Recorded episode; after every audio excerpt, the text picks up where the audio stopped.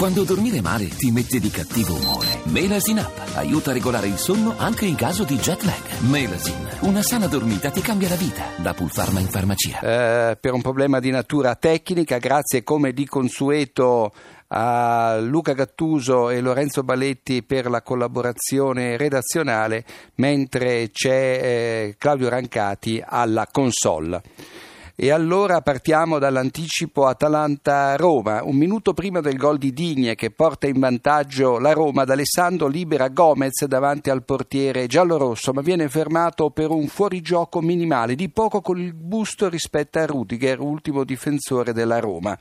Poi Kurtic stende Digne con un intervento durissimo senza essere curiosamente ammonito e il francese al 34esimo è costretto a lasciare il posto a Emerson. Al 45esimo Geco esalta la reattività del portiere Sportiello con una grande girata al volo dal limite, ma è di poco in fuorigioco rispetto a Toloi, ultimo difensore dell'Atalanta. Stavolta Schenone non interviene. Borriello è in linea con Zukanovic quando, al quinto della ripresa, firma il clamoroso 3-2 per l'Atalanta. L'attaccante, che fino ad oggi non aveva mai segnato con la nuova maglia, ha sempre fatto gol nelle ultime tre partite in cui ha trovato la Roma, con Genoa, Carpi e appunto Atalanta. È regolare il 3-3 di Totti, entrato da 7 minuti al posto di De Rossi, perché nel corso dell'azione Perotti crossa con il pallone in campo proprio sulla linea di fondo.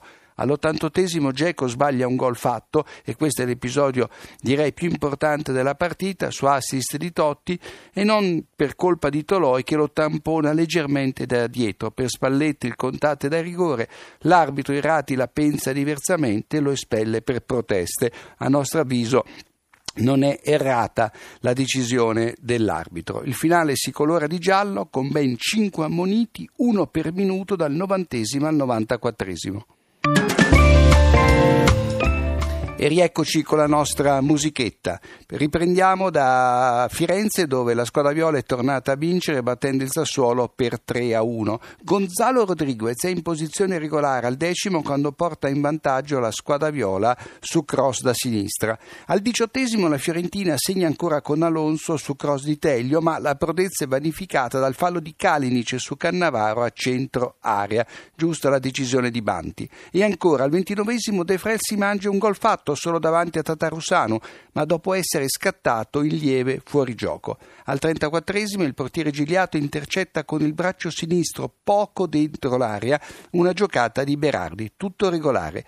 Il Sassuolo pareggia al 55esimo con Berardi, che riceve un assist da De Frel e tutto solo mette dentro. Gol regolare perché De Frel parte in posizione regolare e Berardi sana l'iniziale fuorigioco.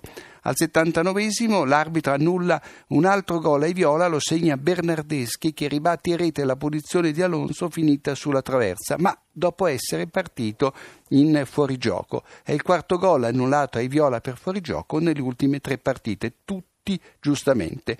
A 6 minuti dal 90esimo Consili svirgola un retropassaggio, riuscendo nell'impresa a rimandare il pallone nella propria rete ed emulando, per così dire, Padelli in Torino-Empoli del 6 maggio 2015. Eccoci a Torino, dove la Juventus ha battuto il Palermo per 4-0. Al 10° minuto Juve in vantaggio, ci pensa Khedira, che controlla di petto uno splendido lancio di Pogba e mette dentro al volo. Il tedesco è in posizione regolare, tenuto in gioco da due avversari, mentre in fuorigioco c'è Mandzukic, che però non partecipa all'azione. Gol buono quindi.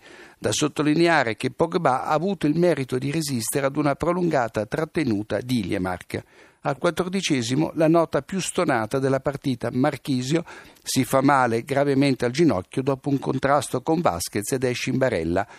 Nella ripresa al 70° Pogba raddoppia sbucando sul secondo palo alle spalle dei difensori del Palermo su calcio d'angolo. Nessun dubbio sulla regolarità del gol. Poi la Juventus farà tris e poker. E andiamo a Udine, dove Udinese e Chievo hanno pareggiato per 0-0. Al 6° minuto Terò finisce a terra senza subire fallo da Cesar, che ne chiede l'ammonizione per simulazione. L'arbitro Gavellucci fa giocare anche perché il giocatore friulano dà l'impressione di scivolare. Al 34° c'è una trattenuta reciproca nell'area friulana tra Widmer e Meggiorini, mentre il pallone si perde sul fondo. Niente di che. Dal 70° Udinese con un uomo in meno per la follia di Felipe, che rifila una manata alla testa di Radovanovic proprio davanti all'arbitro Gavellucci, che lo espelle. Chissà cosa gli è passato per la testa. Il direttore di gara ristabilisce la parità numerica all'85° quando Meggiorini, rincorrendo Fernandes, altra con follia, lo colpisce da dietro alle gambe, rosso diretta anche in questo caso. Ma fra i due episodi si inserisce la mancata espulsione di Bruno Fernandes, che dopo aver subito un recupero regolare da Etemai, a palla lontana gli molla un pestone e poi lo colpisce al fianco con il braccio destro. Per l'arbitro basta il giallo, ma questo è fallo da rosso diretto. Ed eccoci all'ultima partita del programma di oggi, quella vinta dal Frosinone a Verona sull'Hellas. Tremendo scontro testa contro testa fra Highlander e Paganini al 12°. Il primo stordito lascia il campo a Moras e viene portato in ospedale per accertamenti. Il secondo, ferito al capo, torna in campo con una fasciatura. In avvio di ripresa Pazzini chiede un rigore improbabile dopo che una sua giocata finisce sul braccio accostato al corpo di Crivello. È regolare il pareggio dell'Hellas con Bianchetti che mette dentro sulla sponda di Pazzini. A tenere tutto in gioco c'è Crivelli, attardatosi sulla linea di porta. Nel recupero Frara condanna senza appello il Verona alla B e mette nei guai il Palermo. E poi, se ci sono 30 secondi, Filippo, che 10. Sottolineerei la disastrosa direzione dell'arbitro Moss, che ne ha combinate di tutti i colori in Leicester-West Ham. Espelle Vardi per una simulazione dubbia, concede generosamente 2 rigori, una a testa, ne nega uno più evidente alla squadra di Ranieri per l'abbraccio affettuoso di Ogbon Ahat. Se Tottenham dovesse vincere in casa dello Stoke, ridurrebbe la distanza a 4 punti a 4 turni dalla fine.